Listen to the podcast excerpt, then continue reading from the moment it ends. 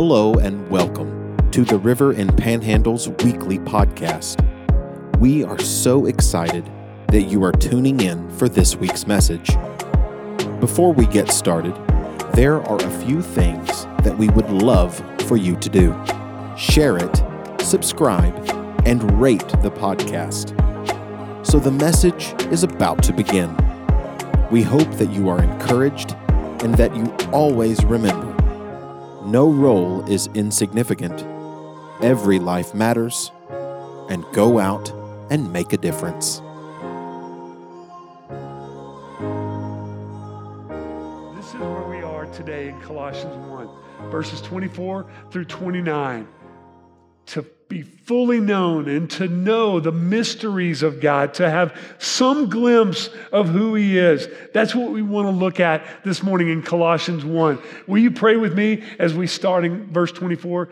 Jesus, I pray this morning that for those of us who walked into this place, not entirely, not completely aware of why we're even here God, I pray that that would shift this morning, that it would turn into something very special, remarkable, life changing, that we would leave here today with an understanding that you deeply love us and you fully know us. And your invitation to us is that we know you, know what you're about Help us to understand that this morning, Jesus. We love you. It's in your name we pray. Amen. Colossians 1, verse 24. Let's take this a verse at a time. Verse 24. Now, I rejoice in my suffering. Paul is writing this to the church at Colossae from prison. I rejoice in my suffering for your sake. He's talking to the church. And in my flesh, I am filling up what is lacking in Christ's afflictions for the sake of his body, that is the church. Now, let's be really clear about something. When Jesus Christ came to earth and he suffered and he died, it was not incomplete. So, Paul's not saying, I'm filling up something that Christ left unfilled. What he's literally saying is, I rejoice in my suffering. I am finishing on earth what Jesus Christ had already started. What Jesus began, I am completing. I want to see through. But it's not just a message about Paul the apostle. It's not just a message about the disciples and, and their work, and then the priests, and then the pastors. It's not just about that. This is a message for all of us. It's an invitation to not just live in suffering. That sounds, that sounds horrible. But to understand why we suffer, to understand why we ever would have to suffer in the first place. So here's what I know there is no safe word with God that will put any suffering, affliction, pain, hurt, doubt, loneliness, none of it will come to an end with a safe word. You can put all of the safety markers in place in your life. You can be a good person. You can love others well. You can go to church. You can worship. You can give. You can go serve on a mission trip. You can do all the things. You can work hard. You can make a good living, provide for your family, be faithful to your wife or your husband or the people in your life, to love your children well. You can discipline them appropriately. You can teach them God's word. You can do all the right things and be in good standing with everybody else. And something will always come into your life and ruin it. There's just stuff that happens in life that not just interrupts our lives, but it causes harm and injures us, and it makes us from time to time, it just makes us pause and ask the question, why? But your question should never be, why me? The question should always be, why this for me? You with me? You see the difference there? Not just why me, I'll tell you why you, because Jesus wants you to identify with himself. And Ephesians 5:1 says, be an imitator of God, requires then, on some level on this planet, we all endure pain. It's how he teaches us to understand the scars. And it's our own scars that helps us to identify with Jesus. And when we identify with Jesus, then we're free to live the life he wanted us to truly live. You with me? So, hidden in the scary news is great news that suffering with Jesus makes us know him more. You with me? It's not a lot of fun. In fact, at times it's just downright wretched. But when we begin to see, I'm suffering, Jesus suffered, Paul suffered, I'm one with the body of Christ, it completes in so many ways this communion that we even share together today. We taste the bread, we taste the, the juice, and it makes us one with each other and with God. That's communion and when we hurt and we fear and we doubt and we call on the name of Jesus, that's when we begin to identify with Jesus and we become one with Him, fully known, knowing Him in some very special way. I can't remember who said this. I read this a long time ago, um, and, I, and I say it from time to time, but you don't really know that Jesus is all you need until you realize that He's all you've got, He's all you have. You can't know that Jesus is all you need until your eyes are open and you see He's all you have. So we cling to. That's where our hope is found. That's what it means to truly be known. To be known by Jesus. I don't want to turn somewhere else because that'll never fill my cup. It'll never heal me. It'll never make me right. Only Jesus can do that. That's who He is. That's what He wants for you. He wants you to identify with Him so that when you are pressed, that's where you run. It's not a last resort, it's the first resort.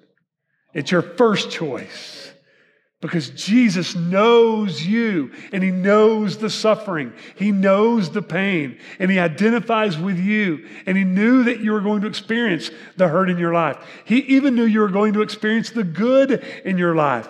And Jesus steps in and says, Everything good you have is from me. James 1. Every good and perfect gift comes from the Father of heavenly lights. He did everything good for us. It's what makes us able, in some way, to even walk through uh, the hard.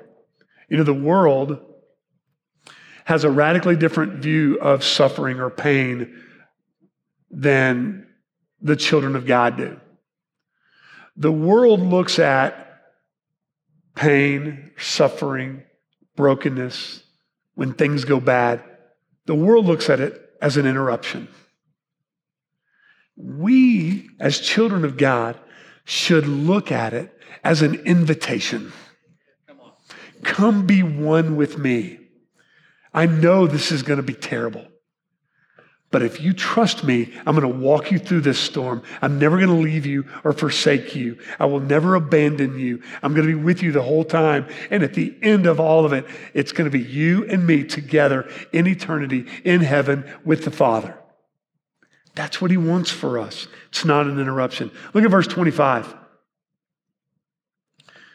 So he's talking about for the sake of the body, that's us, that is the church.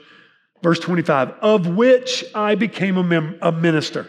Paul became a minister to the church according to the stewardship from God that was given to me for you, to make the word of God fully known, the mystery hidden for ages and generations, but now revealed to his saint. I have been asked several times over the years um, when I had interviewed at churches before, student pastor and pastor back in the days. And almost every time part of the interview, the question is Do you feel called to this church? And early on, I would always say yes because I wanted the job, right? And then I finally realized about 12 years ago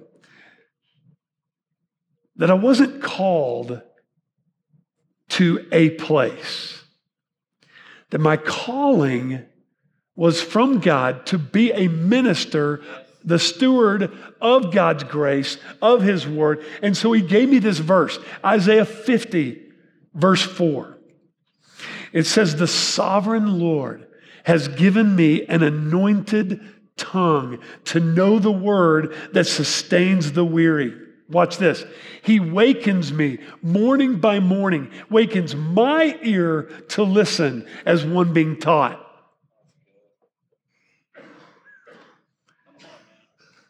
The Lord called me to this. The elders at the river didn't call me to be pastor. You with me? They invited me into family with you. They called me to be a part of the body of Christ here with you. God set me apart as pastor. That's unique and it's a privilege and it's a responsibility I don't take lightly. More importantly, for you, God has called you to that. As a child of God, the Lord has given you an anointed tongue to know the word that sustains the weary. Why? So that everybody in your orbit, everybody in your oikos, everybody in your world will know you live as a child of the God of grace. Yes. And you help them take one step closer to Jesus.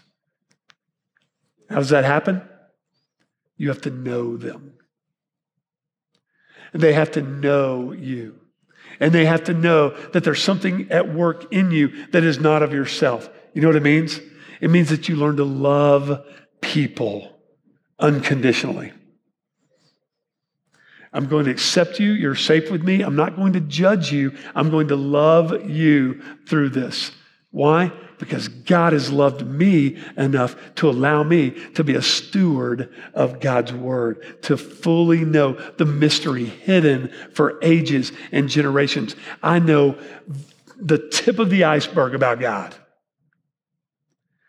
But I know I love you because God loved me. Is that fair? Is that reasonable? This is what He's called us to. So,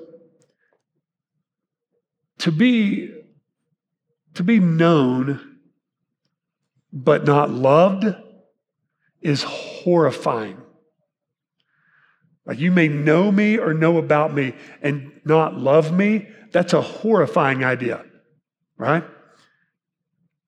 To be loved but not known,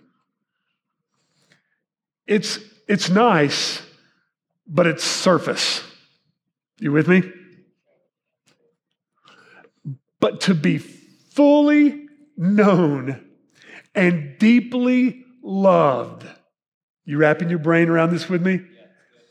That's what it means to be loved by God. That's what it means to be loved by others with the love of Jesus Christ. That no matter what you've done, you are loved. And I know things about you that others might cringe at, but I accept you and I love you and I'm not going to leave you. I'm not going to abandon you. I'm going to fight for you. I'm going to die for you. I'll give my life for you. I'm going to go with you. Wherever you go, I will go. That's covenant. That's what it means to be loved by God and by others who love God. Oh, to be known by God, to be known by others. And regardless of my past, and I've got some, I've got some things in my past that I don't want you to know.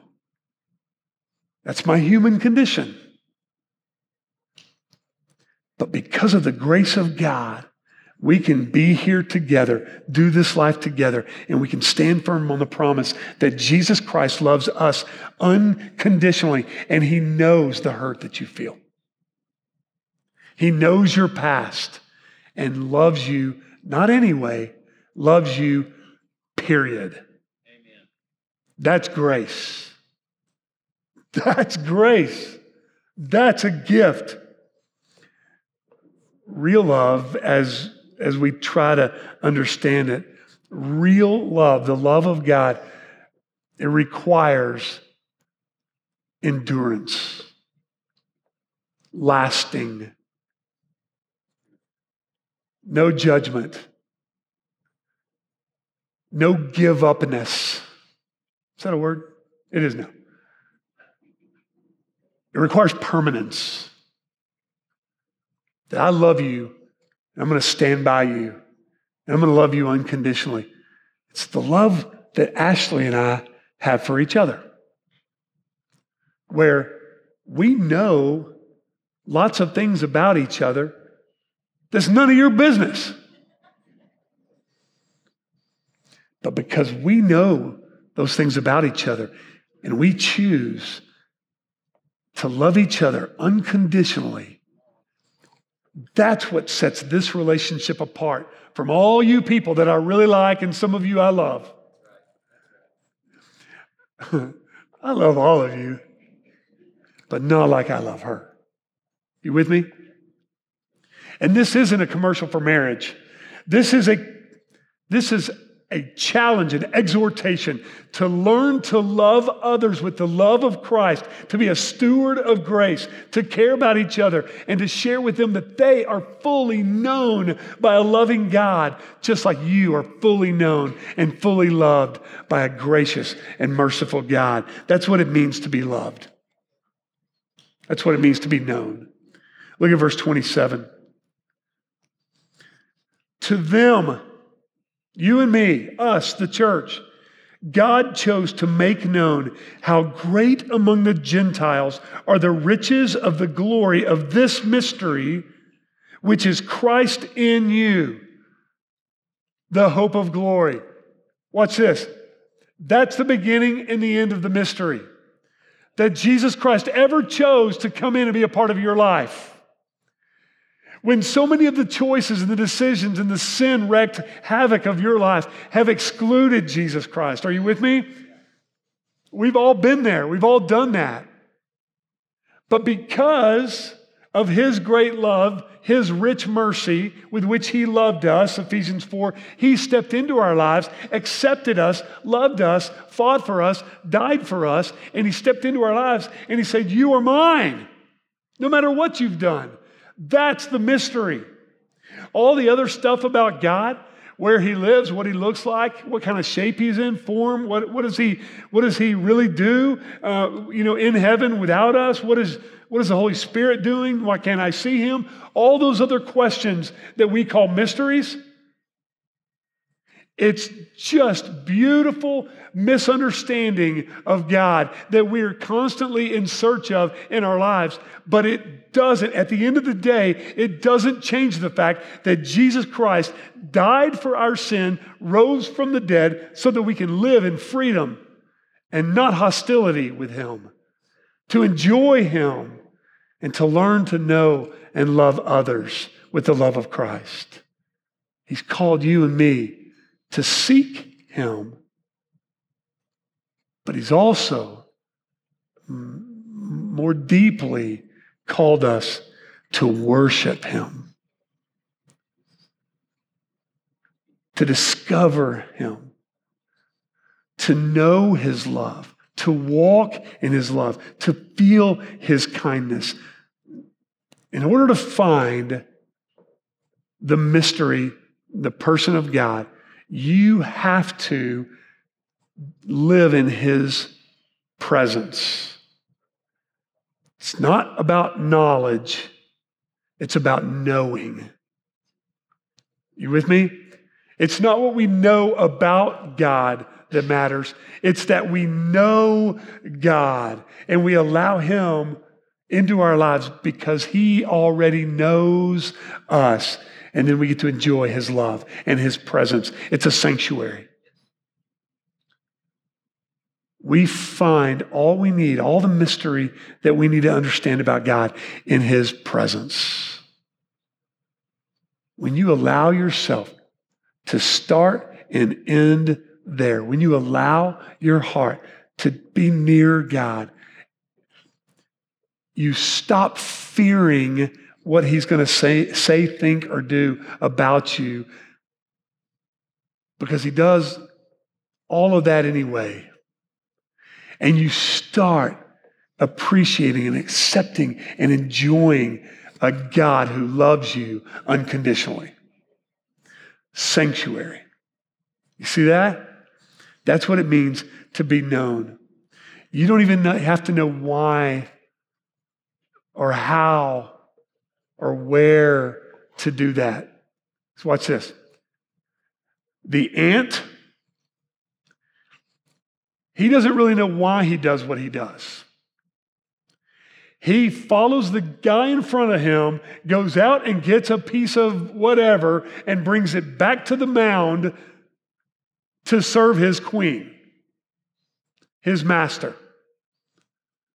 The honeybee, she doesn't really know why she does what she does. She just does what she does because it's all for the glory of God. It's creation living out its purpose. It doesn't require an intelligence which you and I have, unique from them. We do what we do because we are God's creation. And when we live in that and we worship God, knowing what we know about God, knowing that we don't know enough about God, but having the privilege to fully know God, that's what sets us apart. You with me?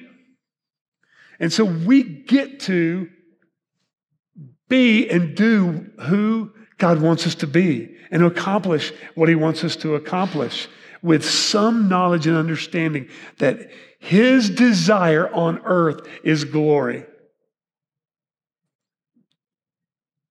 The insect does it and is glorified. Even the crazy Miller moths in your garage right now. They don't know. They don't know why they freak you out and bother you. They don't know why they flutter around your bedroom in the dark and land on your hand and freak you out in the middle of the night. They don't know. They're just doing what they're called to do. You with me? We know God, and you know, if you didn't already, you know now because we're talking about Colossians 1. You know that you were created for a unique purpose and God has called you to something special. Now we have a responsibility. This is why God made us to love with His love for His glory. Let's go on to verse 28. Him we proclaim, warning everyone and teaching everyone with all wisdom, that we may present everyone mature in Christ. this is really good. Follow me here. This is more than living, but proclaiming God's glory, His truth, worshiping Him, knowing Him, warning everyone, teaching everyone with all wisdom that we may present everyone mature in Christ. You know what this is about? It's about legacy. This is about leaving something behind that's more than yourself. It's not just living a good life and loving the right people and working a good job and making ends meet and taking care of your responsibilities and being a good dad. It's more than all that. This is being fully known by God and fully knowing that He has prepared you to leave a legacy, not just of a good name, but of faith, hope, trust, joy, mercy, patience, peace, kindness, faithfulness in Christ. It's why you, as a parent, you owe it to your children to live a life worthy of the calling you have received. Your children don't know any better. They just do what they're told or not do what they're told. They just do what is expected of them or they pay a price, right? When they see Jesus alive in you, the door opens to a hope of resurrection, of gentleness, of the, all the fruit of the spirits love, joy, peace, patience, kindness, goodness, faithfulness, gentleness, and self control. They understand what they understand. You, as a parent, should be praying mercy, favor, forgiveness, conviction over your children daily. We had this conversation last night with Luke and Tori talking about what it looks like to be surrendered to God in a way where we live out our purpose so that our children and their children and their children's children may, their, may your favor, God, be upon me, be upon them, and go. God, to understand your character, your nature in such a way that our children see it alive in us. Don't have children? We get it. There are people watching you in your daily lives. They need that mercy and grace and the favor of God alive in you, setting a path, setting a course for them, saying, Come with me, come, let's go. Let's seek the name of the Lord. Let's seek his glory. Let's do this together. We are called, our ultimate mission in Scripture is to be disciple makers to teach our children what it means to follow Jesus with all their lives. Does it secure that truth in their lives? Not necessarily, because they're going to have to make this choice for themselves. But you cannot live in such a way that your children might not take root of that. You have to live your life in such a way that He's taken root in your life and trust that He will then deeply plant His love, His goodness in them, and that they will then also grow in godliness. Your job is to pursue Him with all your heart, your soul, your mind, and your strength. To love Him that way and let Him do the hard part. You with me? I believe with all my heart that God will bless that in your family. Whether it's immediate or whether it is one day to come, God will redeem his own. Live in such a way that they may see that. This is Christianity one on one. Not that you understand everything about God, but that you know God and you love Him and His ways, and you let it change your life. And then pray desperately on your knees for it to change others in your life. Trust God to make that real change in them. That's what it means to be known by wisdom. That's what it means to be known by grace. Verse 29 For this I toil, struggling with all his energy, that he powerfully works within me. Listen to me very carefully. You should beware of any Christian work, any Christian minister, pastor, anyone who calls themselves a Christian Beware of anyone who doesn't understand or teach. This is all about your identity in Christ. This is not about my vision, my dream as a pastor, not where we're going, what it's going to look like, how we're going to do this and that. It's never about the work of the ministry. It's all about the ministry of the work, which should all point us to Jesus. If it's anything less than concentration on the heart of God, run. If it's ever about the building, the place, the location, the number, the what it looks like, how we do it, the sound of the music, the lights in the room, whatever, if it's about anything other than concentration on the heart of God, run. And having been here for six months, it's crazy. It feels like so much longer in a good way. After six months, I can tell you definitively, with all the confidence in the world, that our heart is that you know Jesus, that you experience Him in fullness, you walk in joy, in step with God the Father. That's why we're here. Philippians 2:13 says it is God who is at work both to his will and for his good pleasure. Watch this. To know God is to know what He's doing and to know why He's doing it. And for us, that means that we are known by our fruit. The way we choose to live and treat people and care about others. The way we choose to be a neighbor the way we embrace those who are different from us or even think differently than us. God has not called you to know all the answers. God, God's not asking you to always know what to say. He's not asking you or calling you to fix other people's problems. You know what He's called you to?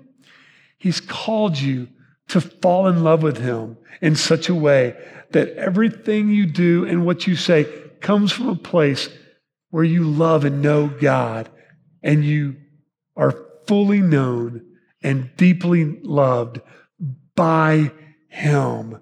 And so that when people look at your life, they say, that person loves God. That's what this is all about. So, to be a steward of God's grace, to be a minister, to understand the mystery of God, attainable or unattainable, it's about helping people connect with your Jesus. That's what He's called us to to be known and to know who He is. You are deeply known and you are deeply loved. I think we've established some of that here. But you're, you're not, you're not just called to understand that. The invitation of God is that you live that. It's that we live in that freedom and that joy. And sometimes pain and suffering happens. Sometimes hard decisions have to be made. Sometimes we make choices that impact others. We talked about this reconciliation last week. Are the decisions, the choices of our lives, are they helping people know Jesus more, or are they simply causing an interruption in their lives? You with me? What if, what if the way we lived our lives exposed the heart of God and not a heart of sin? What if the way we cared about people and loved them and led them and led our children, led our families, led our homes, led the people God's entrusted us to lead? What if that pointed them to Jesus, not just pointed them to a way out. This is an invitation to you and me. So here's what I want us to do. As we continue in worship this morning, uh, Bray and his team, uh, Ashley's, are going to come up and continue to lead us in worship. I want to I want to challenge you this morning to do something different. Because I don't want you to leave here the same as when you came in. There's too much on the line. We live in a pivotal, a pivotal, crucial moment in history.